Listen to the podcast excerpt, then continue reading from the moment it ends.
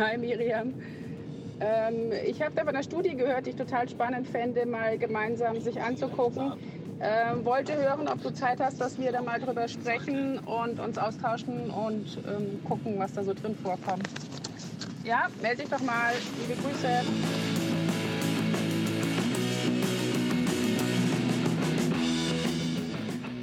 Trainingsspezialistin meets Hundephilosophin. Katja Frei und Miriam Arndt Gabriel.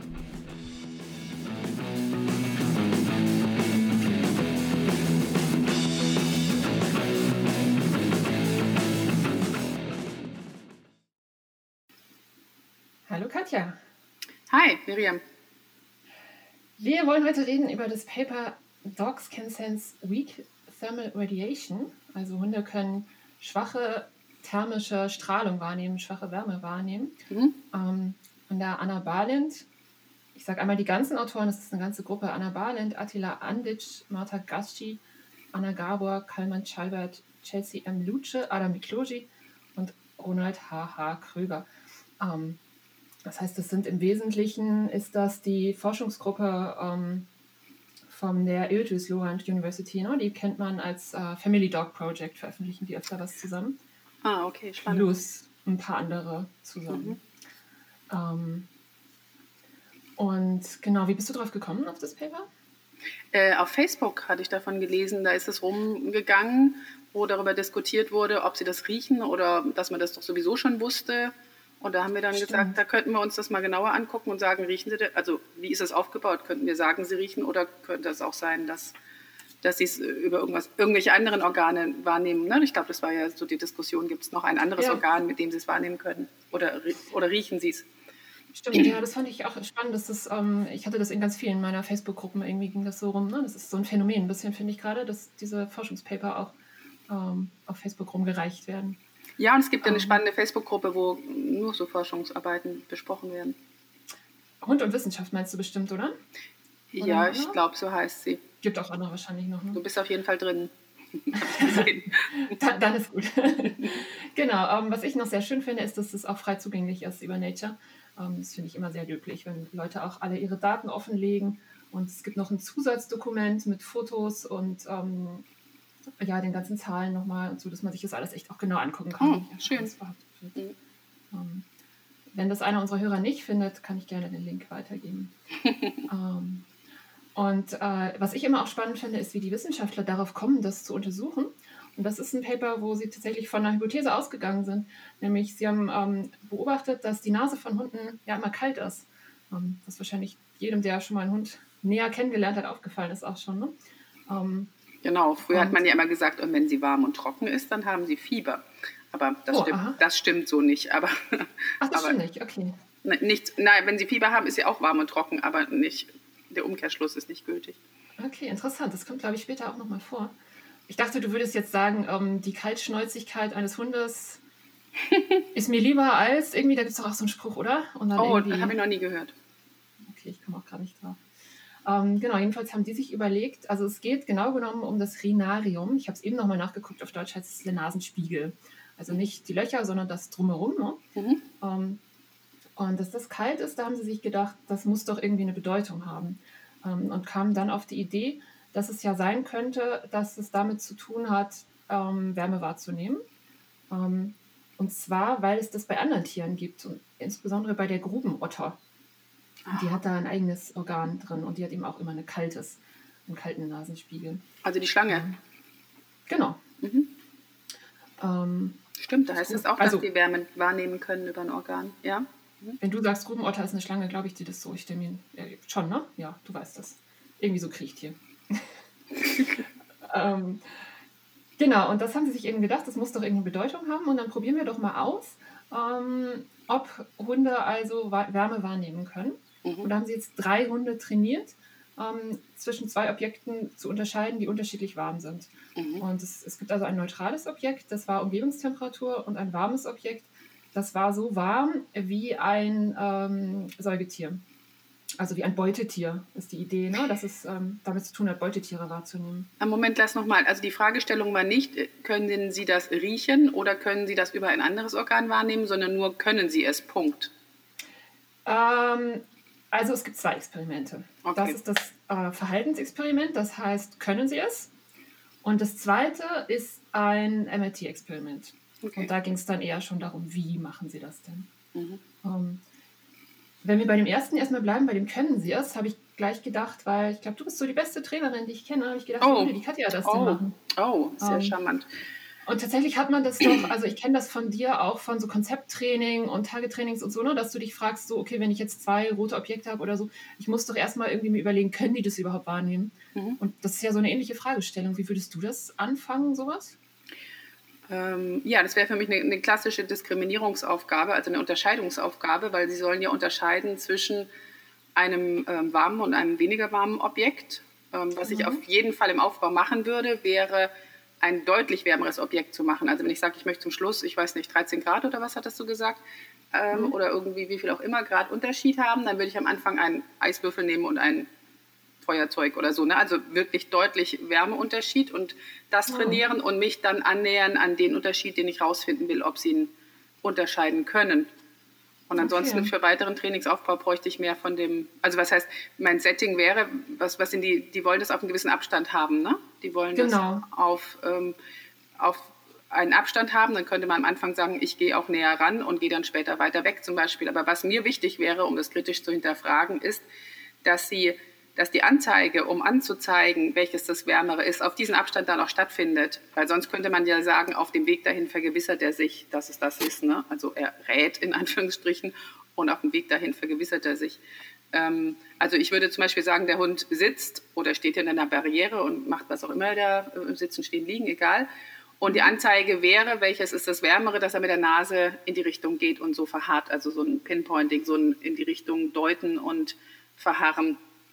Okay. Ähm, und nicht so ein, auch mal dran vorbeigucken, weil dann kann man ja immer klicken, wenn sie richtig sind, sondern wirklich, äh, da müsste dann mehrere Sekunden so verharren, dass es eine deutliche Anzeige ist und müsste das dann auf die Entfernung, auf die gewünschte zeigen können.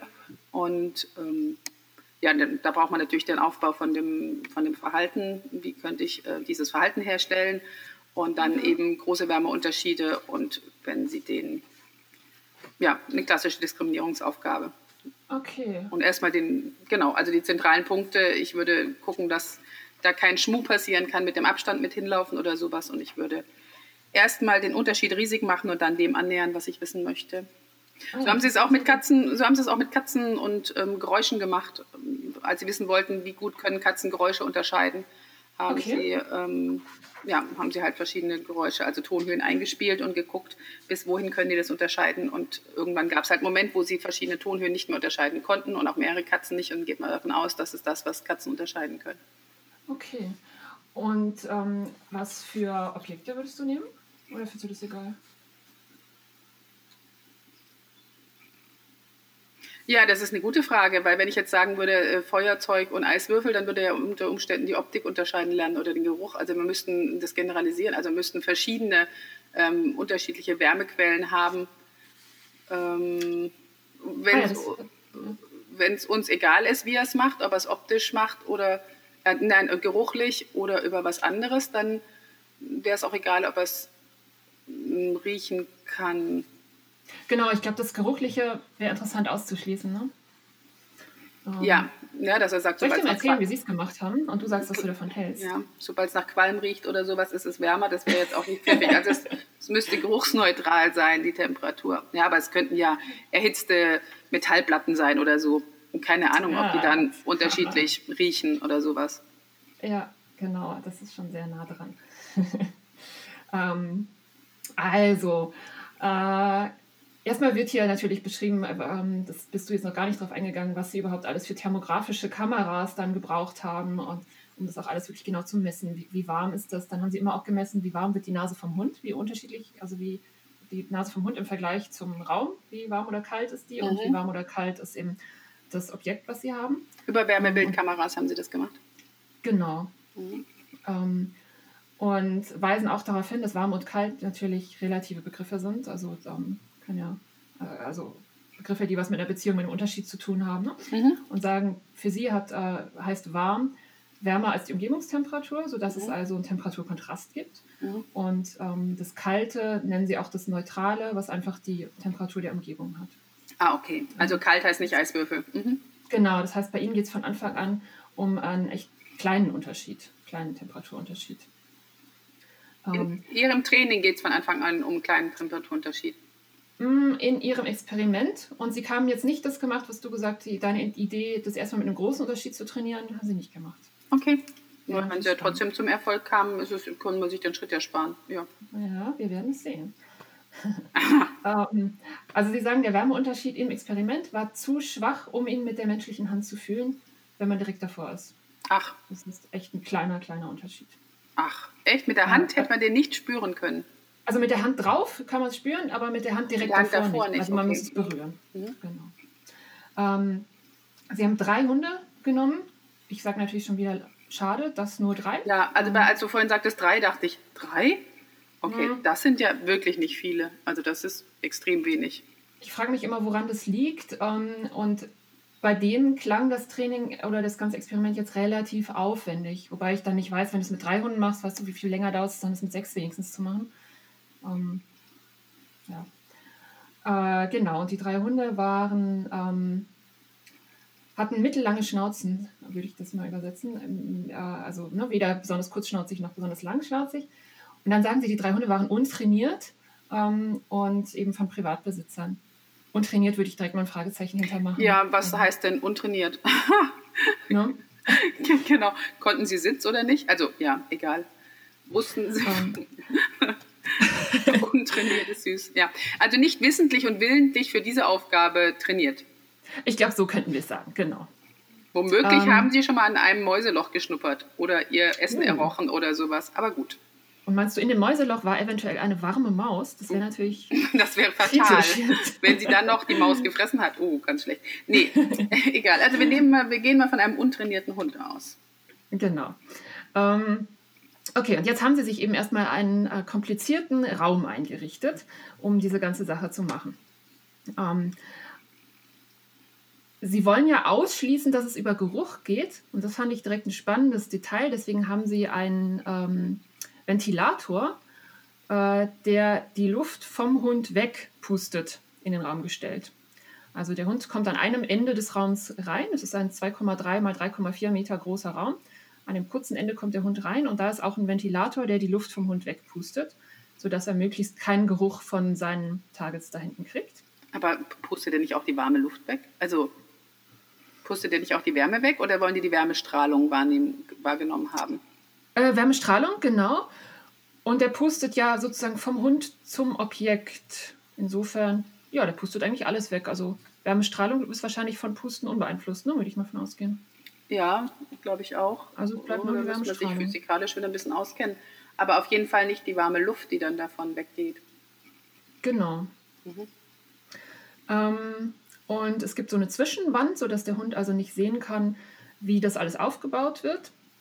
Und es gibt zwischen den beiden Objekten, die der Hund nachher unterscheiden soll, eine Trennwand, weil sie sich nämlich auch noch überlegen, dass nicht ähm, im Laufe der Messung das warme Experiment, äh, das warme Teil kälter wird und das kalte wärmer, weißt du, das würde sich ja so angleichen. Mhm. Ähm, und deswegen sind die nochmal aufwendig getrennt. Ähm, und die Objekte, die sie benutzen, sind das gleiche Material ähm, und alle Holzteile und so weiter sind alle das gleiche Material und das gleiche Alter auf beiden Seiten, dass der Hund da also keinen Tipp kriegt. Ähm, und dann haben sie eine Aluminiumplatte mit einem Heizdraht, heißt es so? Heating Wire, so eine Heiz, Mhm. Heizspirale, sagt man, Mhm. glaube ich. Ne? Ähm, und die konnte man an- und ausschalten, sodass sie eben ungefähr die Temperatur von einem Beutetier hatte. Ähm, und da war eben das, also das eine so. Beutetiertemperatur und das andere war dadurch, dass das so ein bisschen erwärmt wurde von dem ähm, anderen, war das ein bis zwei Grad wärmer als die Umgebungstemperatur. Äh, dann haben sie noch geguckt, dass, das fand ich auch ganz spannend, wäre ich nicht drauf gekommen, äh, dass diese Wärme-Sache, ne, dieses Öfchen, sage ich jetzt mal unwissenschaftlich, dass das die ganze Zeit an war und ähm, der Ventilator auch, damit der Hund nicht akustische Cues kriegt und sagt, ah, wenn das an ist, dann ist das das Richtige und so. Clever, oder? Ja, sehr clever, weil ansonsten äh, hätte das einfach am Ventilator festgestellt. Ne? Wenn er drauf gekommen wäre, ne? Wahrscheinlich so ein Border Collie oder so. Nein, das hätte jeder Hund, jeder, ich, okay. hingekriegt. genau. Und dann haben sie unter den beiden Objekten äh, haben sie Futter äh, permanent. Ähm, und da sind so ähm, Schiebetüren davor. Ja. Ähm, auch wieder eben, ähm, also die Schiebetüren gehen jedes Mal alle auf und zu, damit der Hund eben da auch nicht ähm, Signale von kriegt ne, und sagt, dass wo die Tür aufgeht, ist richtig. Also schon Leute, die, ne, ich finde, bei solchen Details ja, merkt man immer, die verstehen irgendwie, was sie machen. Ähm, und auf der, also da im, im Trainingsmodus jetzt, ne, da wo es warm war, konnte der Hund äh, die Schiebetür wegschubsen und kam dadurch ans Futter. Ähm, und da wo es kalt ja, die Idee war, ja, da war die, genau, die war blockiert, da kam er nicht dran. Und die Idee war jetzt, also das ist das Training, die Idee war, ähm, dass er dadurch, ähm, also dann, wenn er es wegschubst, die Schiebetür wegschiebt, berührt er das ja mit seinem Nasenspiegel mhm. ähm, und dass er dadurch verknüpfen würde, dass der warme Stimulus äh, mit Futter zu tun hat. Interessant, oder? Also Moment, er kann zu zwei Schiebetürchen gehen, wenn er an die kalte stupst. Ähm, die geht nicht auf. Und wenn er an die warme stupst, dann geht sie auf. Genau, und er kriegt Essen. Du hörst dich skeptisch an. ähm, ich ich habe versucht, mir noch den Aufbau vorzustellen. Okay. Weil dazwischen ist ja auch noch eine Trennwand. Mhm. Genau, dazwischen ist noch eine Trennwand. Ja, und ähm, da, da, müsste ich jetzt kurz drüber nachdenken. Aber ja, erzähl mal weiter. Genau, für unsere Hörer, es gibt, es, es gibt ein Foto davon. Okay. Und zwar nicht im Paper, sondern in dem zusätzlichen Material kann man sich ein Foto runterladen. Mhm. Ähm, und zwar die Trennwand, ähm, die geht, also du hast diesen schmalen Raum vor Augen, ne, wie so ein kleiner Gang. Der Hund kommt am kurzen Ende rein, da ist eine Schiebetür, wo der Hund reinkommt. Und die Trennwand geht dann aber durch den kompletten Raum. Das Sodass heißt, er sich vorne entscheiden muss, ob er rechts oder links läuft. Genau. Das heißt, genau. er kann nicht ähm, Stups, äh, Stups, kalt, kalt, kalt, Stups, Stups, Stups, rüber Switch, warm, Stups, Essen haben, sondern er müsste einmal, er muss die Temperatur abspeichern sozusagen, weil um dann zu einem Warmen zu kommen, müsste er einmal komplett um die Trennwand rumlaufen oder sich beim nächsten Mal eben anders entscheiden. Ähm, genau. Ich bin jetzt gerade, also ich zögere gerade, weil ich mir nicht ganz sicher bin, ob das von Anfang an so war, auch in dem Trainingsmodus. Ähm, Im Experiment war es auf jeden Fall so, dass er sich eben direkt von Anfang an entscheiden muss, was ja auch Sinn macht. Ja, ja. Ähm, genau, und dann sagen sie nochmal, dass sie eben durch diesen Aufbau, eben auch mit dem Ventilator, versuchen, ähm, und das war was, was mich daran erinnert, was du oft sagst, diesen Unterschied, also ähm, heraus für den Hund ganz klar zu machen, die Wärme ist der Unterschied, sonst nichts. Mhm. Ja, das ähm, ist klug. Mhm. Das ist eine gute Idee, ob das ja, so klappt. Ja. Sonst würde er sich orientieren an dem Geruch zum Beispiel und irgendwann, wenn man den wegnähme, könnte die Hitze doch nicht anders oder die Temperaturunterschied doch nicht anders wahrnehmen. Ja. Mhm. Okay. Ähm, genau, das heißt, Sie haben auch darauf geachtet, niemals irgendwas von der rechten auf die linke Seite zu bewegen, zu bringen oder so.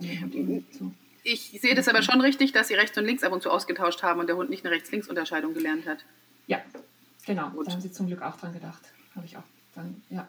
Weil das ähm, wäre ja sonst ja, hätte sich sofort erledigt gehabt, wenn sie das nicht gemacht hätten. Und das haben sie auch randomized gemacht und so. Äh, genau, spannend auch. Sie haben das Computer-Generated Pseudo-Randomized gemacht. Okay. Ähm, nämlich, ähm, äh, warte, die Stelle habe ich gerade nicht, aber ich sag's dir, wenn es drankommt. Ähm, das ist, ich glaube, es war nicht mehr als zweimal hintereinander die gleiche Seite, die richtige. Okay. Jetzt dreimal. Genau, das ist eine interessante Frage. Wie oft hintereinander ist die gleiche Seite, bevor der Hund womöglich dann doch die Seite lernt, verknüpft? Ja. Mhm. Okay.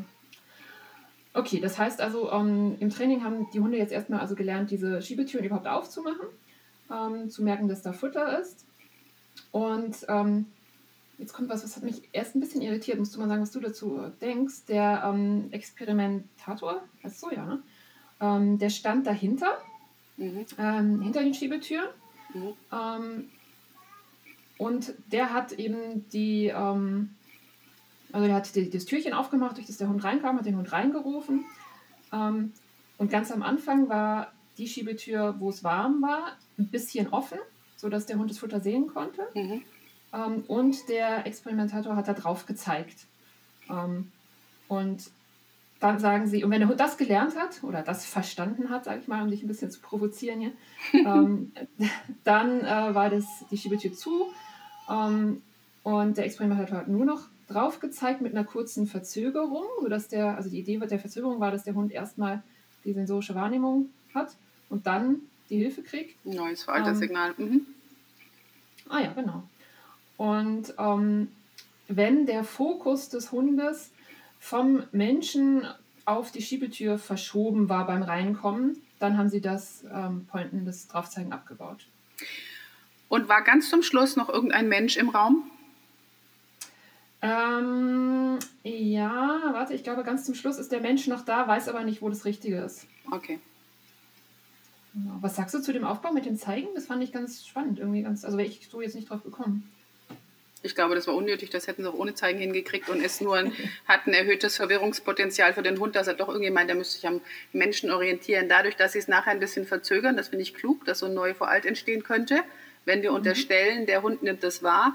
Jetzt müsste man noch fragen, haben Sie, wenn der Hund reinkam, den Menschen angeschaut hat, einfach 21, 22 gemacht und dann da drauf gezeigt? Dann ist ja noch die Frage, ob er irgendwas wahrgenommen hat.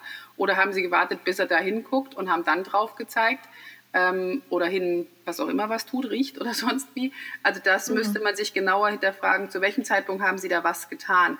Oder hatten Sie mhm. das Problem, dass der Hund dann vor Ihnen stand, Sie angelächelt hat und gesagt hat, was machen wir hier jetzt? Und überhaupt nicht realisiert hat, dass es da hinten Futter gäbe und haben ihm deswegen das ein paar Mal gezeigt sozusagen, ähm, dann wäre das für mich okay. Okay, ja, das ähm, ich nicht. Ja, oder welchen Sinn hatte das? Ich vermute, dass wenn Sie das gemacht haben, dass die Hunde einfach am Anfang sonst nicht wussten, dass es da Futter gäbe und ähm, deswegen gar nicht hingelaufen sind. Also finde ich. Ja, dass sie es auch sehen können, ne? Ja, aber dazu müssen sie ja hingucken. Und okay. müssen ja irgendwie zwei, drei Meter waren das, oder? Der Raum. Also von daher, mhm.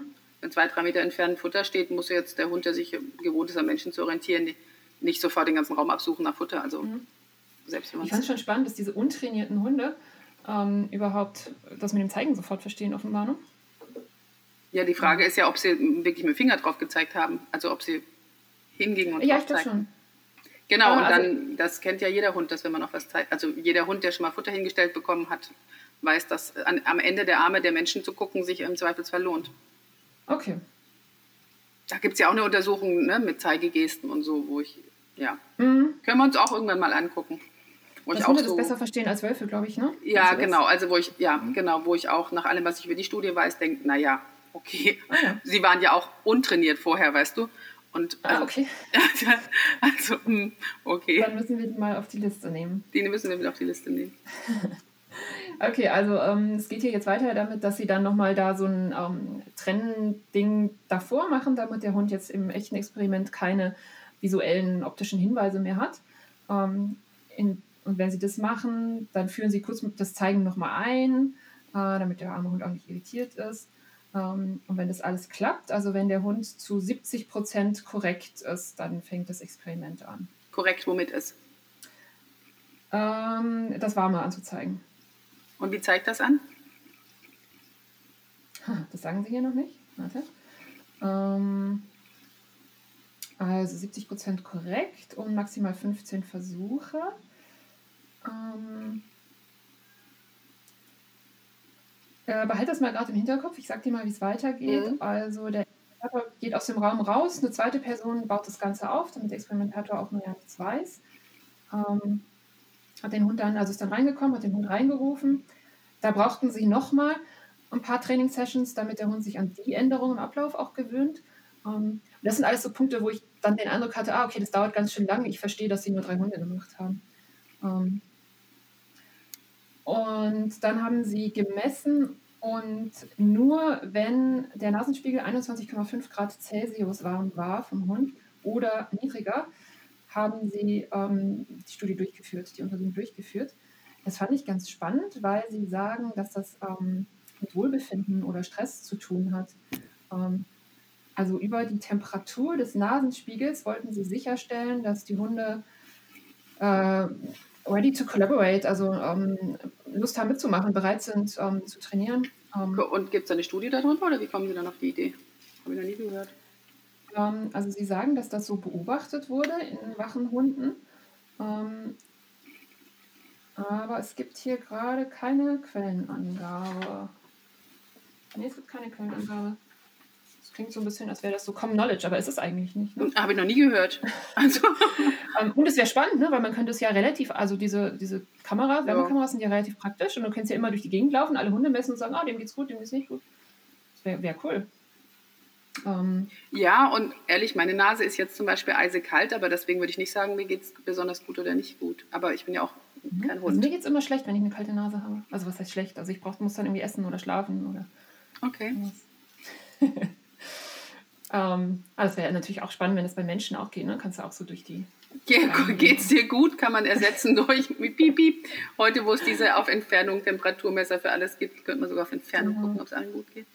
Genau. Äh, Genau, also um, Motivation noch, fällt hier sogar das schlimme Wort. Ich habe gerade noch ein, eine Geschichte, ähm, die mir im Kopf, mhm. die mir gerade noch im Kopf hängt, dass du sagst, dass das ist randomized über einen Computer und zwar pseudo hm, hm, hm, genau. mhm. randomized. Mhm. Wusste der Mensch, der im Raum war, hatte der diese Information, was das bedeutet? Also wusste der, es wird nicht häufiger als zweimal oder dreimal hintereinander das gleiche sein. Das wäre für mich ein Problem, wenn derjenige das wusste. Oh.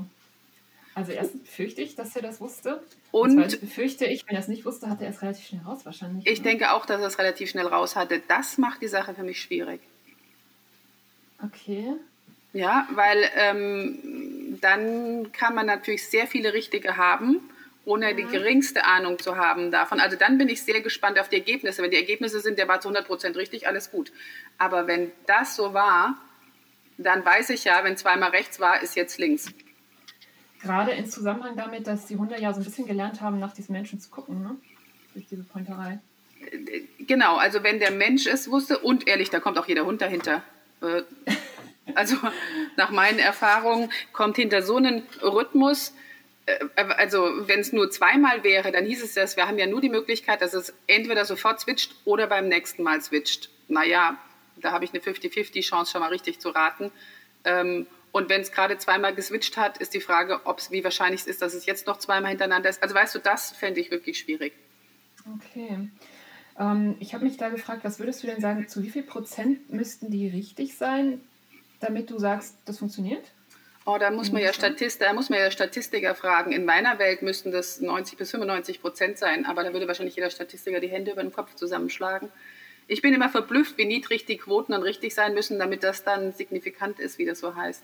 Mhm. Ähm, man würde eigentlich, also ich hätte so Richtung 100 Prozent auch gedacht, weil wenn ich sage, ja, kannst du kann das, und ja, du machst Fehler, würde ich denken, naja. Warum machst du Fehler, wenn du es wahrnehmen kannst? Ne? Wenn ich rot mhm. wahrnehmen kann, sag mal mit Tipp immer den roten Gegenstand an, dann würde ich erwarten, dass ich immer den roten Gegenstand antippe. Ja. Mhm. Und tatsächlich, also es waren ja drei Hunde, ne? Der Kevin war zu 80 Prozent richtig, Delphi war zu 68 Prozent richtig und Charlie war zu 76 Prozent richtig. Ja, und das wären Zahlen, die ich bei, wenn man beim jedem zweiten Mal umschaltet, äh, spätestens erwarten würde, dass jeder Hund, der rät, also nicht rät, sondern hinter dieses Konzept kommt, auch hat.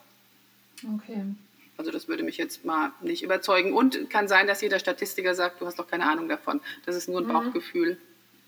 Also der P-Wert, ne, das ist ja immer so die Verlässlichkeit, der ist ähm, kleiner als 0,001. Ähm, ich vergesse immer, wie man den genau berechnet und so, ähm, aber der ist gut. Aber trotzdem würde ich sagen, also wenn wir jetzt im Trainingsspezialisten-Modul eine Farbunterscheidung machen und haben 68 Prozent richtig, würde, glaube ich, die Katja kommen und sagen, naja, kannst du mal ein bisschen trainieren. ja, da würde ich auch sagen, okay, von zwei Gegenständen, die zur Auswahl stehen, hm, also ähm, da hat er ja schon mal eine 50-50 Chance sowieso gehabt. Nein, das würde mich nicht froh machen.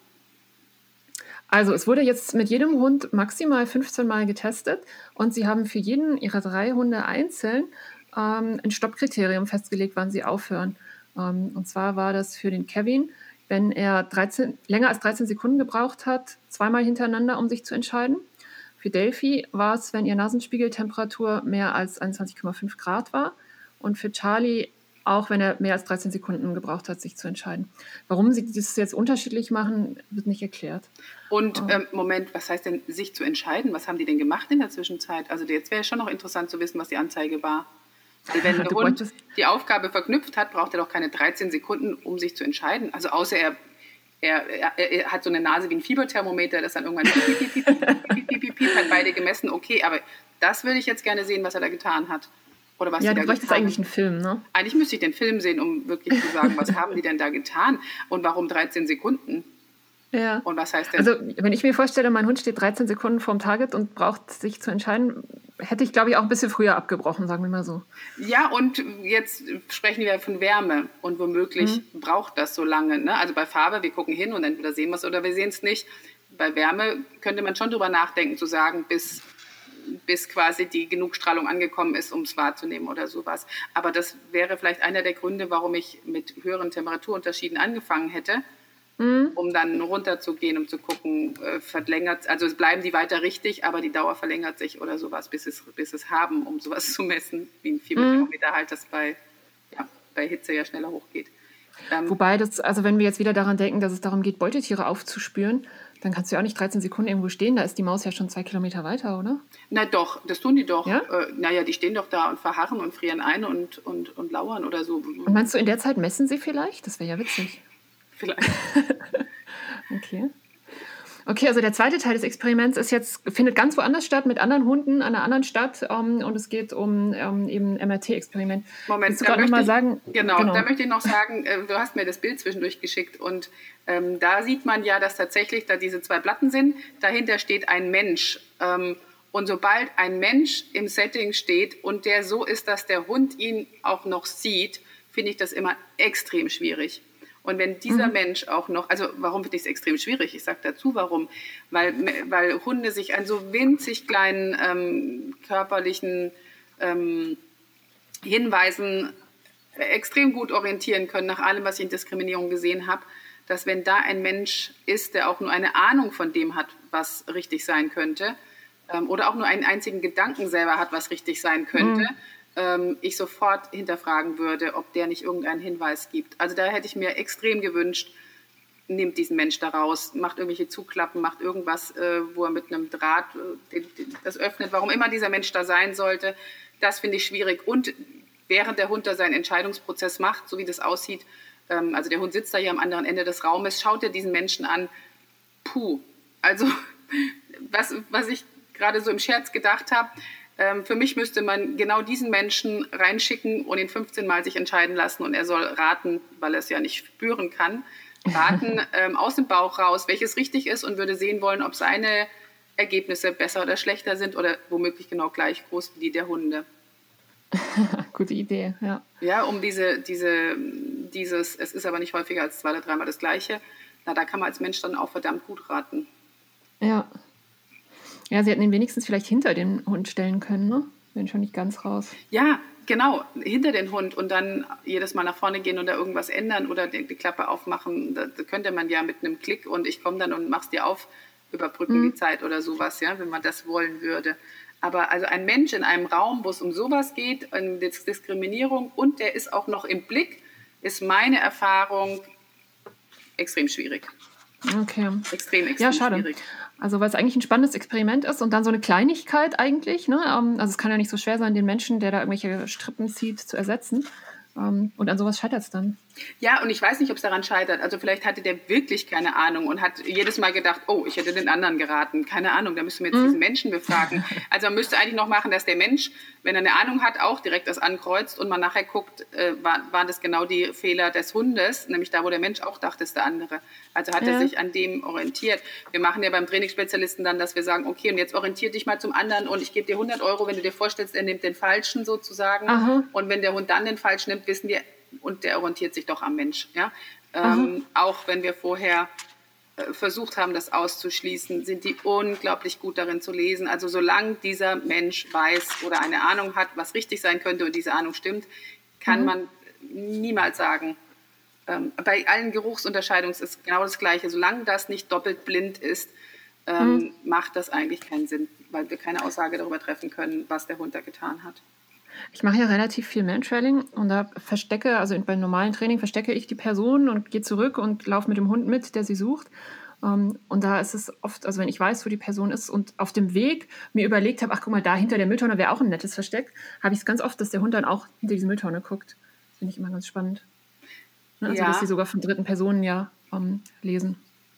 Ja, von dritten Personen lesen. Es gibt ja auch irgendwie wohl mehrere Leute, die mehrere tausend Euro ausgesetzt haben, falls sie einen Hund treffen sollten, der Mentrailing wirklich beherrscht. Also, wo man mhm. hingehen kann und sagen kann, mein Hund kann das.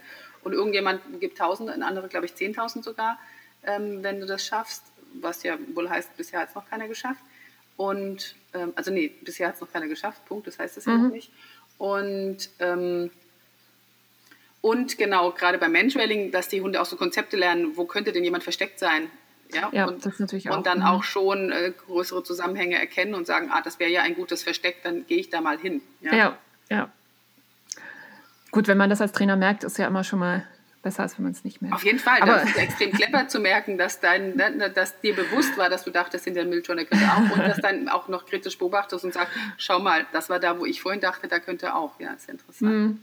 Also ganz spannend finde ich daran, ähm, wenn wir uns überlegen, wie gut die Hunde ja riechen, dass sie trotzdem Sachen, die uns viel komplizierter vorkamen, nämlich diese ganzen sozialen Hinweise und wo guckt mein Experimentator vielleicht gerade hin und hat er jetzt geatmet oder nicht, ähm, dass sie das trotzdem so viel, dem so viel Wert beimessen. Ne? Und dann, aber eigentlich muss es für einen Hund, also Mantrailen oder auch ähm, Targets riechen oder so, muss für einen Hund ja eigentlich offensichtlich sein. Ja.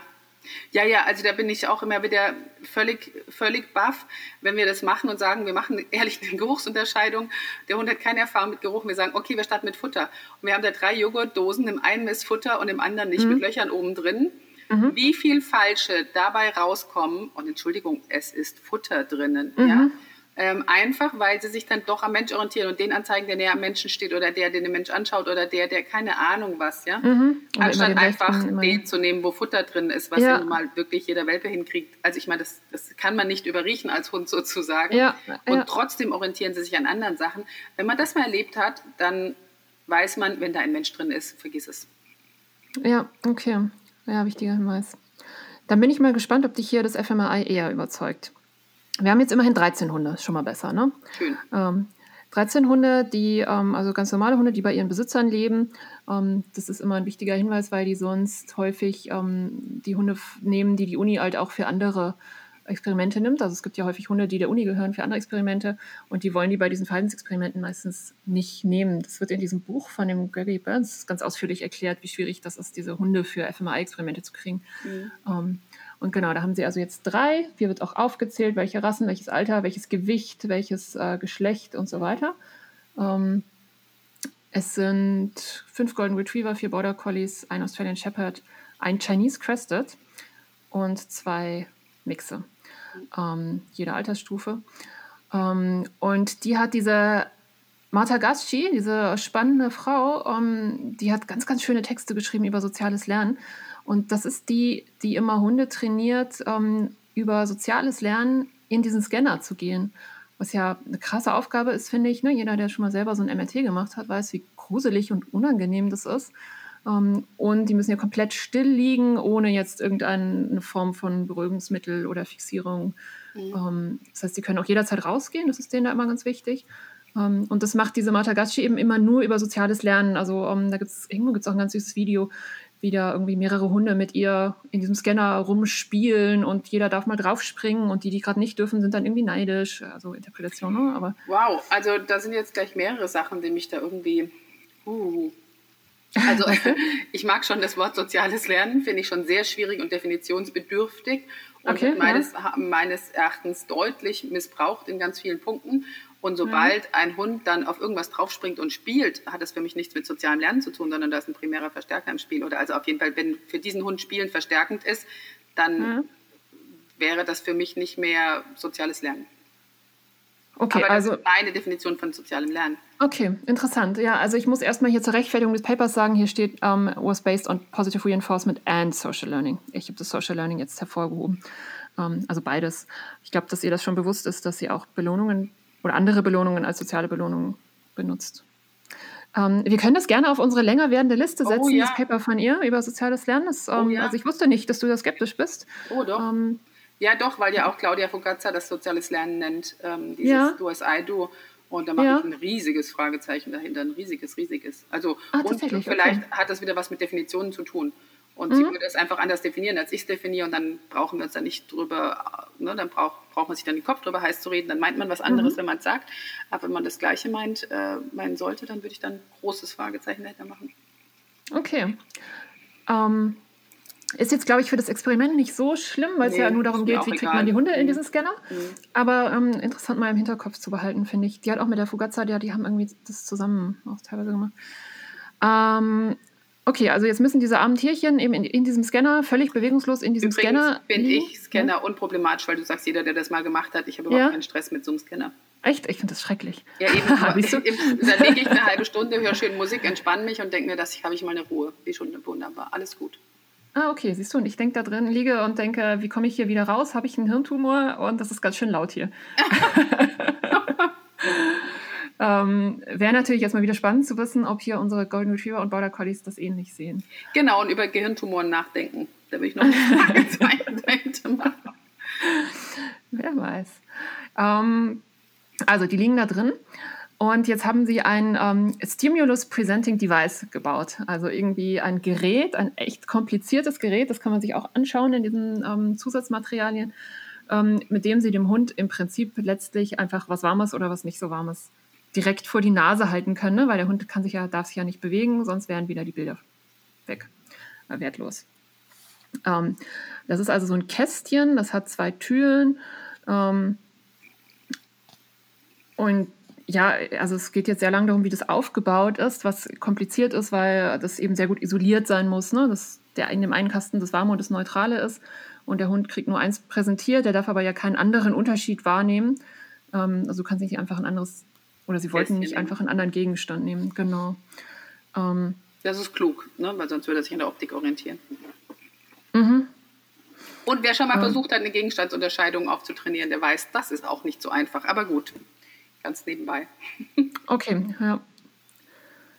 Ja, ja, aber das Schwierige ist ja echt am Ende zu sagen, es ging um die Wärme. Ja. Und das finde ich ganz schwierig. Also wenn ich dir zwei Gegenstände geben würde, die verschieden warm sind, und du würdest die mit mehr als 70 Prozent vielleicht sogar ähm, so unterscheiden, wie ich mir das gedacht habe, weiß ich ja immer noch nicht, ob es dir auch um die orientiert ging. Genau, dann Mhm. wenn wir miteinander sprechen, könnte ich dir sagen, das merken wir in Trainerspielen immer wieder. Ja, Die Genau. Leute sind richtig und zwar zu 100 Prozent. Und wenn man sie fragt, was sie machen, geben sie nicht die Antwort, die man erwartet hat. Aha. Und das ist ja spannend. Ähm, Und da, genau, deswegen können wir nur die Hypothese aufstellen, dass sie sich in der Wärme orientieren und versuchen, alle, alle anderen Dinge, an denen sie sich orientieren könnten, gleich zu machen. Das ist das, wo es uns in Ja. Diskriminierungsaufgaben auch immer darum geht, dass wir sagen, nee, solange der noch weiter vorne präsentiert wird oder weiter oben, können sie sich daran orientieren, wo im Raum das ist oder so. Also auch da würde ich mir angucken, haben sie es von Hand einfach hingehalten oder haben sie es Ja. irgendwo draufgestellt, dass es am immer gleichen Ort, im immer gleichen Abstand stand und sowas. Denn an sowas orientieren sich Hunde sofort. Ah ja. Und das setzt ja voraus, dass man Hypothesen hat, woran der andere sich möglicherweise orientiert. Ne? Ähm, ich erinnere Genau. mich, dass du mal bei einem Trainerspiel gesagt hast, glaube ich, ähm, zwei Geldscheine und es ist irgendwie an dem einen ist ein Geruch dran. Und das ist was, wo Menschen eher nicht drauf kommen. Mhm. Und wenn es jetzt bei dem Paper hier tatsächlich, also wenn wir am Ende sagen, ja, die nehmen tatsächlich auf Entfernung Wärme wahr, wäre das ja ganz spannend eigentlich für andere Diskriminierungsaufgaben, wo aus irgendeinem Grund dein eines Target wärmer ist als das andere. Ähm, und ich wäre zumindest bisher nicht darauf gekommen, dass mein süßes kleines Hündchen hier vielleicht in echt mir anzeigt, was ist gerade wärmer, Ja, oder? Weil das eine Plastik ist und das andere Metall oder sowas, ja. Oder, oder Styropor. Ja, oder gerade zufällig in der Nähe vom Ofen lag. oder ne, kann ja alles. Oder ich hatte es in der Hand, dann ist es auch warm. Ähm, okay, also genau, fünf Minuten lang, ähm, zehn Minuten Pause haben sie immer gemacht. Also so ein bisschen das Ethische wird hier natürlich auch immer ähm, beschrieben. Mhm. Ähm, zweimal zwei Sekunden wurde das präsentiert jeweils. Ähm, und Einmal zwei Sekunden, also 21, Mhm. 23 weg, 21, 22 weg. Mhm. Mhm. Ähm, also mit einer kleinen Pause dazwischen, die sie gebraucht haben, um die äußere Tür von diesem Gerät auf und zu zu machen, die entscheidet, ist es, ob es jetzt warm oder kalt ist. Aber es sieht genau gleich aus, aus der Perspektive des Hundes. Ähm, und es 14, 14 solche 2x2 Blöcke, ähm, in denen jeweils die gleiche Anzahl von warm und kalt war. Und hier wird das erklärt, was ich eben die ganze Zeit im Kopf hatte mit dieser, also hier ist es, heißt es Semi-Random Order. Ähm, und zwar gibt es nicht mehr als zweimal hintereinander ist die gleiche Seite richtig. Und die beiden ersten Durchgänge sind immer auf verschiedenen Seiten. Aha. Oh je, das Ja. ist so ein Katja, aha. Das, wenn ich trainieren würde und du sitzt daneben und sagst, aha, da hätte ich Schweißausbrüche. Aha. Jetzt kann ich das nicht schnell überschlagen, bei wie vielen Richtigen ich dann rauskomme, wenn ich dieses Konzept oder dieses System mhm. verstanden habe. Aber gefühlt würde ich sagen, bei 66 Prozent bin ich dann. Aber das müsste ich mir noch überlegen, ob das stimmt. Mhm. Ähm, okay, also das Ergebnis. Moment, ich muss mal gerade blättern. Ähm, also was sie jetzt ja im Prinzip machen wollten, es ging ja jetzt nicht darum, ähm, dass der Hund, ob der Hund es erkennt, sondern es ging darum aufzuzeichnen, wo im Gehirn passiert da was. Ähm, und das ist eine, ähm, ein Gebiet, das mit somatosensorischer Wahrnehmung, also körperlicher, sinnlicher Wahrnehmung genau zu tun hat. Und es ist eben nicht das Gebiet, das mit Riechen zu tun hat, ähm, Wie groß war der Abstand vor der Hundenase? Oh, warte, das muss ich gerade in dem anderen, glaube ich, müsste das stehen. Also hier haben wir ein Bild von dem Stimulus Presenting Device. Ich liebe das Wort so, ich finde das irgendwie toll. ähm, da haben sie ein übrigens ein Glas mit warmem Wasser genommen. Reizpräsentierungsgerät. Genau, Reizpräsentierungsgerät ist auch ein schönes Wort, ja. Mhm. Kannst du das nicht im Trainingsspezialisten einbauen? Statt Target oder so. Nehmt mal euer Reizpräsentierungsgerät. Ja, genau. Äh, genau, also, also ein Glas warmes Wasser war es hier ähm, irgendwie viel einfacher als vorher. Ne? Und das ist, das muss ja eigentlich direkt vor dem Hund sein, weil der darf sich ja nicht bewegen. Aber warte, ich guck mal, wo das hier steht. Ja, wenn er die Entfernung auf, wenn er es auf 2,50 Meter Entfernung kann, dann könnte es ja auch auf 2,50 Meter sein. Achso, ja, stimmt natürlich. Hier. Und hat ein Mensch das hingehalten und hatte er es in der Hand und wusste in dem Zeitpunkt, naja, ja, ähm, aber es ist, also es ist ja jetzt keine Unterscheidungsaufgabe, sondern es ist nur eine, wir gucken, wo im Gehirn was leuchtet, Sache. Ähm, also thermografische Kamera. Es gibt verschiedene Menschen, genau. Ähm, sie haben die Hundenase gemessen. Ähm, wieder. Das sind dann immer so Kleinigkeiten. Ne? Sie konnten die Hundenase nicht im Experimentierraum messen, due to technical reasons was auch immer das bedeutet, ähm, und mussten sie dann im Wartezimmer messen. Vielleicht hätte das das MRT irgendwie zerlegt, wenn sie da mit dem Thermografiegerät reingegangen wären, keine Ahnung. Tja, irgendwie sowas. Aber es war kein Platz. Ähm, also das Gerät war auf jeden Fall auf dem Scanning Bed, auf der Liege montiert. Der Hund wurde da drauf gehoben und wurde gebeten, seine Nase an die richtige Stelle zu machen. Gebeten. Ähm, was asked steht hier. ähm, drei Menschen stehen im Scanning Room. Der untrainierte Hund. Ja. Der hat das doch gerade sozial gelernt. so, okay. ähm, drei Menschen, Experimentator, ähm, Operator und Trainer sind da.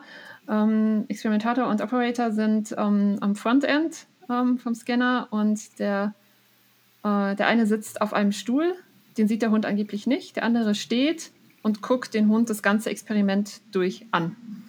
Ähm, Finde ich gut, dass sie sich über sowas Gedanken machen, dass es immer gleich okay. ist. Aha, ja. Und der Trainer steht ähm, am anderen Ende vom Scanner und hat den, sieht den Hund und sieht den anderen Operator, der in diesem Nebenzimmer ist. Ne? Das, also wer das schon mal gemacht hat, kennt, da gibt es dieses Nebenzimmer mit dem Fenster. Ähm, genau. Äh, und der guckt, glaube ich, in erster Linie, ob es dem Hund gut geht oder ob der Hund sich bewegt und es dadurch abgebrochen werden müsste. Ähm, jetzt hält, also hier steht der, der präsentiert das Ding, ähm, was das genau heißt, aber es ist zumindest ja irgendwie fest, also kann er eigentlich nichts Spannendes machen. Ähm, genau, und dann Extensive Praising and Rewarding. Bitte? Äh, am Ende wird exzessiv gelobt und äh, belohnt und dann äh, ist es vorbei. Aber den Abstand habe ich dir noch nicht gesagt. ich gucke, ob man ihn auf dem Bild sieht. Aber da sieht man ihn auch nicht so richtig. Nee, also ich gehe davon aus, dass es relativ direkt vor dem Hund ist. Ähm, aber natürlich hast du recht, es könnte bis zu diesen 1,50 Meter eigentlich sein. Ne? Ja, aber jetzt lass es uns direkt vom Hund sein. Ähm, und was kam raus? 67 Prozent? ähm, nee, es kam einfach nur raus, ähm, welche Areas aktiv sind. Ähm, und das ist ja tatsächlich immer viel, also ich weiß nicht, man formuliert ja oft oder stellt sich laienhaft auch oft so vor, ähm, dass da irgendwie jetzt irgendwas leuchtet oder so. Ne? Ganz so ist es ja nicht, sondern es wird viel gerechnet und viel hin und her gemacht und das erklären sie auch alles, wie sie das rechnen. Ähm, und es kommt raus, dass sie, dass es das, was aktiv ist, deutlich unterscheidbar ist eben vom auditorischen und vom olfaktorischen Bereich. Also die, die Wahrnehmung, die in diesem Experiment passiert, ist nicht riechen ähm, und es ist nicht hören, sondern es ist was anderes. Ähm, Sehen? also, dass Sehen der jetzt nicht an dem Glas schnuppert, wundert mich nicht, solange man ihm nicht sagt, also das haben wir ja auch, wenn wir unsere Großunterscheidung machen, ist ja manchmal das Problem, ihm zu erklären, es geht um Riechen. Ja, also ja. nochmal. Und ähm, also das, wenn die nicht das getrennt trainiert haben, dass es um Riechen geht, wundert mich überhaupt nicht, dass der Hund nicht riecht. Ja. Ja, aber es ist doch schon mal gut, weil ähm, in ein paar deutschen Zusammenfassungen dieser Studie, ich weiß gar nicht mehr, irgendeine Zeitschrift war das, die hatten geschrieben, Hunde können Wärme riechen. Ja, ähm, genau, aber ne? Und das ist es also tatsächlich nicht. Da nee. können wir uns schon mal darauf einigen. Ähm, ja, unter einer Voraussetzung. Ähm, nach allem, was ich über Hirnforschung weiß, ist dieses, und in diesem Areal passiert genau dieses auch stark mhm. äh, vereinfacht dargestellt ja. und kann so wirklich nicht gesagt werden. Mhm. Also es ist nicht so, dass so wie ich es verstanden habe, dass wenn man 100 mhm. Leute, 100 Menschen jetzt einen Gehirnscan macht, während sie was gucken, dass dann bei allen genau die gleiche Stelle aufleuchtet, sondern dass, wie gesagt, da wird einiges gerechnet und gemacht und getan. Es ist ja nicht, wie wir uns das vorstellen, und da ist bei allen ein rotes kleines Bling, Bling, Bling, das dann mhm. da leuchtet und dann wissen wir, mhm. aha, er hat jetzt ein Glas gesehen oder so. Sondern mhm. das ist ja deutlich komplexer. Allein schon, man müsste jetzt fragen, woher wissen Sie denn, dass dieser Bereich zuständig ist für diese, was sagtest du vorher, nicht sensomotorisch, somato irgendwas? Mhm. Äh, Bereich und kann man das wirklich so sagen? Und also nicht, dass ich jetzt hier alles hinterfragen möchte, aber meines Wissens mhm. ist das so simpel dann jetzt auch nicht. Mhm. Nee, ähm, das behaupten sie aber tatsächlich auch nicht, dass das simpel ist. Mhm. Ähm, Nochmal spannend finde ich ähm, dieses Buch, äh, ich habe es eben schon mal gesagt, das Buch von Gregory Burns, ich finde es aber auch einfach total toll. Ich schreibe es mal irgendwo den Link hin. Ähm, der so die, die ersten MRT-Studien mit Hunden gemacht hat mhm. und sagt, es gab ja auch noch gar keine diese Karten vom Gehirn. Ne? Und genau. im Prinzip beruht es ja darauf, da so Karten übereinander zu legen und dann die Unterschiede rauszurechnen. Ja, und wo, wo, wo, wo nehmen Sie die her? Also wie viele genau. MRT-Scans hat man denn von Hunden schon gemacht und in verschiedenen Bereichen übernehmen Sie die ja. von Affen oder Menschen oder Katzen oder was weiß ich und mhm ja, meines Wissens ja. werden ja noch nicht so viele, aber ich weiß es auch nicht. Ja, ich glaube mittlerweile schon, ne? weil irgendwie will es ja jeder jetzt auch so ein bisschen machen. Aber auch da sind auch wieder so viele äußere Faktoren. Ne? Diese Scannerzeit zum Beispiel ist offenbar unglaublich teuer um, für einen Wissenschaftler, da den Scanner zu blockieren. Mhm. Die wollen auch nicht alle Hunde in ihren Scannern haben. Dann brauchst du diese trainierten Hunde. Mhm. Das ist alles nicht so einfach. Ähm, also ich sag dir nochmal, was ich jetzt hier spannend fand. Ähm, mhm. Ähm, äh, also ähm, diese Area, um die es hier geht, die kortikale Area, ähm, die eben bei denen jetzt unterschiedlich aktiv war, wenn man ihnen das Warme oder das Kalte vor die Nase gehalten hat, mhm. was auch immer das bedeutet. Das ist eine Area, die damit zu tun hat, ähm, Unterschiede in sensorischer Wahrnehmung, also verschiedene Unterschiede von verschiedener sensorischer Wahrnehmung zu, äh, zu, zu wahrzunehmen. Also auch visuelle oder somatosensorische oder ähm, Propriozeption, also die Wahrnehmung, was tut mein eigener Körper gerade, wo ist mein eigener Körper. Ähm, und die mit Planen von zielorientierten ähm, Aktionen zu tun hat, zum Beispiel alles, was mit Targets zu tun hat, mit Targeting. Ähm, und das sagen sie hier, ähm, dass das dafür spricht oder ja, daran liegen könnte, dass es mit Beutetierwahrnehmung zu tun hat. Ähm, also es ähm, es geht, könnte sein, es könnte, dass das äh, Wärmesignal perceived as part of a complex environmental stimulus, also Teil eines komplexen Umweltreizes, ähm, der das neurale Planen von einer zielorientierten Aktion hervorruft. Ähm, wenn man also davon ausgeht, dass Wärme eine oder Wärmewahrnehmung eine Rolle spielt im Beutefangverhalten, ähm, dann würde das zeigen, dass es eine schnelle Integration von vielen verschiedenen Sinneswahrnehmungen gibt ähm, und die sehr schnell eben mit dem folgenden Motor-Output, also der Bewegung, der Bewegungsplanung ähm, zu tun hat. Aber bis zu 13 Sekunden dauert.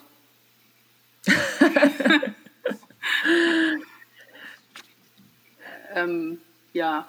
Ähm, und das sind ja jetzt wiederum Hypothesen, dass es damit so sein könnte und das könnte das, mhm. würde das unterstützen. Und ähm, ich meine, es ist wissenschaftlich untersucht, dass schon Welten sich einer Wärmequelle annähern können.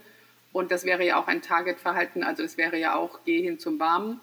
Und, mhm. ähm, und das hat ja nichts mit Beute zu tun, außer man sagt, die Mutter ist die Beute und die Milchbar ist die Belohnung oder so. Aber ähm, ja, vielleicht kommt es ja schon daher, dass sie es alle können und sie brauchen es gar nicht als erwachsener Hund, weil sie sich da oder Wolf, weil sie sich da viel besser an Optik und Geräuschen orientieren können, bevor jetzt irgendein ein zukünftiges potenzielles Beutetier tatsächlich so nah dran ist, dass sie es ernsthaft und vernünftig mit Wärme unterscheiden könnten, weißt du, weil sie, weil sie einfach ganz viele andere Stimuli vorher bekommen, die viel, mhm.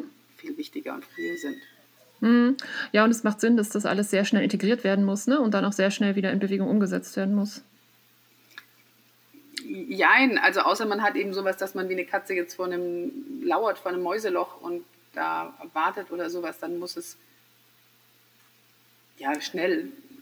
Ja. Am Ende dann schon schnell. Wenn es drauf ankommt, wir springen. ja, aber, aber die Entscheidungsfindung muss ja eigentlich nicht schnell kommen. Außer es ist ein schnelles Tier, das vorbeirennt und dann muss man den richtigen Moment erwischen. Ja, aber ja. Ja, okay. Ähm. Also das finde ich weit, das finde ich weit interpretiert zu sagen. Und weil es in einem Bereich ist, was mit Tage zu tun hat, könnte es was mit Beute zu tun haben. Und deswegen glauben wir, dass es auch schnell geht. Mhm. Ja, das wäre wünschenswert, wenn es so wäre, aber das deswegen da rauslesen zu können, fände ich jetzt sehr schwierig. Da sind mir zu viele Wenn-Danns drin. Okay. Und schon ganz, und schon, äh, dass sie zwei Hunden 13 Sekunden Zeit gegeben haben, ähm, mhm. spricht da für mich massiv dagegen. Also weil für mich wäre 13 Sekunden nicht schnell. Mhm. Also weit ja. weg von schnell, um genau zu sein. ja. Ähm, was Sie jetzt noch feststellen, ist, dass es überwiegend in der linken Hirnhälfte ähm, prozessiert wird. Ähm, und da geht es dann um verschiedene Studien, die sich mit der Asymmetrie des Gehirns befasst haben. Ähm, und dass die linke Hemisphäre eher mit positiven Emotionen und auch mit ähm, ja, dem Wunsch äh, nach Distanzverkürzung, also nach Hinkommen, Approach-Related Emotional States, ähm, also zum Beispiel alles, was mit Futter zu tun hat, ne, da willst du eher hin als weg, ähm, dass das mit der linken Hemisphäre zu tun hat. Ähm, kann ich jetzt auch nicht einschätzen, inwieweit das. Da haben wir interessanterweise gestern hatte ich noch mit zwei anderen Trainern das Gespräch darüber, ob es genetisch angelegt ist, also ob es ein, äh, ein, ein, ein angeborenes Verhalten ist, hin zu einer Wärmequelle zu gehen. Mhm. weil das ja Sinn macht, hin zu seiner Mutter und aber kein mhm. angeborenes weg von einer zu warmen Wärmequelle. Das wussten wir nicht hm. genau. Also anekdotisch sozusagen von dem, was eine beobachtet hat, war, ja, wenn denen zu warm ist, muss ich die tatsächlich wegtun. Ähm, dann lernen die das auf Dauer schon wegzukriechen. Aber wenn die einen Tag alt sind, gehen die hin zu warm, aber nicht weg von zu warm. Okay. Ähm, das würde ja passen so ein bisschen. Also hatten wir auch gestern darüber überlegt, ob nur hin zu warm angeboren ist, aber nicht weg also hin zu kalt sozusagen, wenn ich kühle will. Also ob zu einem Schatten zu gehen ein angeborenes Verhalten ist, wenn mir zu warm ist, oder ein gelerntes Verhalten. Ah ja. Und jetzt im speziellen Fall von Schatten wahrscheinlich gelernt, aber selbst wenn da jetzt was Kühleres wäre, ähm, wäre interessant. Ja. Ähm, und ist egal, aber wäre wär trotzdem, hat ja keine Alltagsrelevanz und hatten wir aber mal drüber andiskutiert, passt ja dazu. Ah ja, interessant, ja. Ähm, Genau, also hier kommen jetzt verschiedene Beispiele, was ähm, Hunde zum Beispiel würden eher mit dem linken Nasenloch ähm, menschliche Gerüche, die mit ähm, Situationen von Angst und Stress zu tun haben, wahrnehmen. Ähm, und das wäre dann eben. Die Studie würde ich ja gerne sehen, wie sie das gemacht hätten, was sie mit dem linken Nasenloch wahrgenommen haben. okay, es ist Fußnote 41, können wir uns angucken. okay, also wahrscheinlich das andere zugestopft und dann, oh mein Gott, okay, oh mein Gott. Ähm, genau, dann wird die Studie erwähnt, die hast du bestimmt auch schon mal gehört, die ging auch so durch die Medien, dass die Hunde eher ähm, nach rechts wedeln, ähm, was dann wieder die linke Gehirnhälfte ist, also nach rechts, wenn du Schwanz nee, wedeln, linke Gehirnhälfte, wenn sie sich ähm, über den Besitzer freuen. Mhm. Das ging vor ein paar Jahren mal rum und ich habe dann ganz angespannt meine Hunde beobachtet und versucht festzustellen, ob sie, weil es war so um, in einen, ja, etwas vereinfacht wurde gesagt, wenn sie nach rechts wählen, dann mögen sie dich, wenn sie nach links wählen, mögen sie dich nicht. nee, habe ich nicht, habe ich nicht gelesen. Finde ich aber genau. niedlich, sowas. Ja, ich fand es tatsächlich schwer festzustellen, ob sie nach rechts oder nach links wedeln. Ja, und ich, äh, das ist das eine. Und das andere, als Trainer denke ich mir, wenn ich sie jetzt dreimal fürs falsche Wedeln danach ähm, gekuschelt habe und fürs andere nicht, dann wedeln sie vielleicht in die andere Richtung, weil sie damit mehr Erfolg hatten und weil, unter der Voraussetzung, dass sie, also wenn irgendwas passiert ist danach, was sie gut fanden, zum Beispiel Aufmerksamkeit von mir, wenn sie die gut finden und so weiter und so weiter. Also. Mhm. Ja, das ist natürlich wieder die spannende Frage, kannst du das, also oder wie, wie schnell, wie arg kannst du das durch Training dann überschreiben? So eine, um ähm, genau, ein angeborenes Rechts- oder Linkswedeln. Ja. Rechts- oder linkes Nasenloch zum Erschnuppern von irgendwas. Ja. Ähm, was Sie jetzt hier sich noch überlegen, ist, dass es Ihnen unklar ist, wie innerhalb dieses Nasenspiegels die ähm, Wärmestrahlung übertragen werden kann, also wie da die Reizweiterleitung genau funktioniert. Ähm, falls wir glauben, dass sie es überhaupt können. Also jetzt Sie, Sie sagen genau. jetzt einfach, also, Sie können es und jetzt wäre es noch interessant zu wissen, wie Sie es machen, wenn Sie es machen. Genau, und das hat einfach hier anatomische Gründe, dass sie das irgendwie komisch finden, dass das geht, weil das so eine sehr kompakte Sache ist und es sind keine Hohlräume drin und ähm, es sind Myelinscheiden und naja, ich kürze das etwas ab, ähm, weil sie sagen, das Ziel, unser Ziel war ja jetzt erstmal ähm, die Fähigkeiten des Hundes generell zu testen. Ähm, und ähm, als nächstes könnte man jetzt zum Beispiel herausfinden, was die Thresholds sind, die, die Schwellen, also wie, wie, wie geringe Unterschiede können Sie denn unterscheiden, wenn Sie es können? Ähm, wie wenn groß muss, muss der Reiz sein? Wie groß muss die Distanz sein? Ähm, das wären jetzt alles, also schlagen Sie, ne, das ist so ein bisschen ja üblich am Ende einer Studie, nochmal vorzuschlagen, was könnte man denn jetzt noch alles machen? Ja. Ähm, weisen Sie nochmal darauf hin, dass Sie verschiedene Rassen genommen haben, verschiedene Hundegrößen. Ähm, zwei verschiedene experimentelle Ansätze ähm, und sagen aber tatsächlich, we found that sensing weak thermal radiation is within the abilities of the species Canis familiaris. Also ähm, schwache thermische Strahlungsunterschiede wahrzunehmen, liegt in den Fähigkeiten der Spezies. Und, ähm, das finde ich schwierig als Ergebnis. Das ist jetzt schon sehr weit pauschal. generalisiert. Ja, ne? sehr genau. weit generalisiert, sehr pauschal. Also anstatt zu sagen, bei unseren drei Hunden hatten wir Ergebnisse XYZ. Und wahrscheinlich würde jeder Statistiker sagen, ja, und das fasst man dann so zusammen, indem man sagt, sie können es. Mhm. Ja, ähm, aber das finde ich tatsächlich ist ein Problem, was ich ganz, ganz oft mit diesen Studien habe. Ne? Das, ähm, und das hatten wir nämlich letztes Mal ja nicht. Die hat ja tatsächlich nicht gesagt, ja, und Nein, so ist es. Genau, und es hat ähm, mir gut gefallen, dass sie es nicht mhm. gesagt hat. Ja, genau. Und jetzt, also ich finde die Studie interessant und prima, aber am Ende zu sagen, Hunde können das. Ja, das ist vielleicht tatsächlich ein bisschen viel, ne? Also ja, in, in, genau, nach allem, was ich dadurch denke und verstehe und glaube zu wissen und meinen Erfahrungen würde ich auch sagen, das ist gewagt. Ja. Und, okay, und, man müsste ja die Möglichkeit haben, Ihnen noch ein paar Fragen zu stellen. Zum Beispiel, wie ist die Anzeige genau gewesen? Ja, was wir mhm. noch nicht wissen. Also was haben mhm. Sie diese 13 Sekunden lang gemacht und was haben Sie dann getan und was haben Sie dann als welche Anzeige wofür? Was hat der mhm. Mensch sich gedacht, der da dahinter stand zu dem Zeitpunkt? Mhm. Ähm, ne, also es sind ja so ein paar Aspekte, wo ich ein Fragezeichen dahinter machen würde, die wir aber auch nicht wissen. Also wo wir mhm. nur ja jetzt eigentlich ähm, nicht wohlwollend unterstellen, dass das schiefgelaufen ist. Und vielleicht ist es nicht schiefgelaufen. Sie haben sich Gedanken gemacht und wenn wir eine Antwort hätten, würden wir sagen, hm, das war klug. Okay, damit mhm. ist das tatsächlich raus. Mhm. Aber hm. Da würde ich auch tatsächlich nochmal dafür äh, plädieren, dass man äh, meistens, also ich habe da total gute Erfahrungen, wenn auch im Bereich der Philosophie eher damit gemacht, dass man solche Autoren auch anschreiben kann. Mhm. Ähm, es steht eigentlich immer, da wo die Autoren aufgezählt werden, gibt es immer einen Corresponding Author, der hat meistens so ein Sternchen oder irgendwie sowas, das ist der, den man anschreiben soll. Ähm, und meine Erfahrung nach freuen sich auch oft total, wenn einer sagt, so, was haben die denn in 13 Sekunden gemacht? Ähm, ne, wenn ich mir vorstelle, wir würden eine Studie machen und irgendein kluger Mensch fragt dann irgendwas, wo wir vielleicht gar nicht so drauf gekommen sind, würden wir uns auch freuen erstmal. Ne? Also, du, du glaubst, dass wir jetzt glauben, dass sie glauben, dass wir klug sind.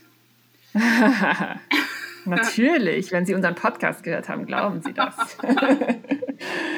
ähm, Genau, und in dem Zusammenhang wollte ich auch gerne nochmal sagen, wenn unsere Hörer eine Studie haben, die sie gerne hätten, dass die Katja und ich die mal besprechen, freuen wir uns da auch. Ähm, man kann unsere E-Mail-Adressen, glaube ich, relativ leicht rausfinden mhm. im Internet. Mhm. Ähm, und sonst kann man bei Spotify, ähm, gibt es so einen Button, wo man einfach ähm, eine Sprachnachricht schicken kann. Ich weiß Ach, zwar nicht, ja. wo die dann landet, aber irgendwie kriege ich die dann bestimmt. Okay, sehr spannend. Ja, diese hier hatte sich ja die Michaela Harris so ein bisschen gewünscht. Ähm, dass wir die genau, ne? genau. Speziellen Gruß an Michaela Harris an dieser genau. Stelle. Haben wir hiermit erledigt. Wunsch Hast du eine Idee, was wir als nächstes machen? Ähm, ja, ich habe eine auf dem Kika und zwar habe ich in der Uni ähm, von einer gehört, ähm, wo jetzt auch so ganz grob zusammengefasst rauskommen soll, wenn man Hunde mit größeren zeitlichen Abständen trainiert, nämlich innerhalb von einer Woche, also mit einer Woche Abstand, lernen sie schneller, wie wenn man sie jeden Tag trainiert. Und oh. das würde jetzt allem dem, was ich so in den letzten Jahren beobachtet habe, widersprechen. Und dem würde ich gerne nochmal auf den Grund gehen, wie wurde das genau gemacht und welche Ergebnisse kamen daraus und wie würde ich mir erlauben, ja. sie zu interpretieren oder auch nicht zu interpretieren.